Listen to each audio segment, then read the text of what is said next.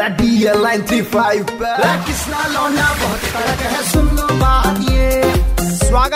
है आपका शनिवार की शाम में। किस्सा मेरा नाम, प्रणाम रेड एफएम सुन रहे हैं आप। 2 अक्टूबर गांधी जयंती की आपको हार्दिक शुभकामनाएं। और सबसे अच्छी बात, राष्ट्रपिता महात्मा गांधी को आप हर रोज़ याद रखें। देखो, उनको याद रखोगे, आपके आसपास रहेंगे, उनका रहना बहुत ज़रूरी है। वो रहेंगे तो मतलब अच्छा रहेगा, आसपास अच्छा लगता है। 2000 का नोट देखा आपने, कितना अच्छा लगता है। आपके पास 4-5 नोट हों, ऐसा लगता है कि भैया 10,000 रुपये जेब में रखे, लेकिन पता ही नहीं चल रहा इतना छोटा। समझ रहे हैं ना आप, मुस्कुरा रहे हैं। ऐनक पहने लाठी पकड़े चलते थे वो शान से, जालिम कांपे थर थर थर थर सुनकर उनका नाम। रे बंदे में था दम, वंदे मातरम, बंदे में था दम, वंदे मातरम।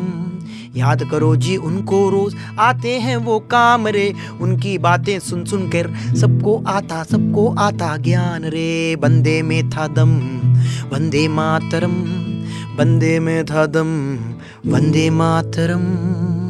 गांधी जी आपके जीवन में जो प्रकाश डालकर गए हैं, उस प्रकाश को तो आप समझ ही रहे हैं। साथ में गांधी जी आपके पास रोज रहें, आपके निकट रहें, तो मन वैसे ही प्रफुल्लित रहता है।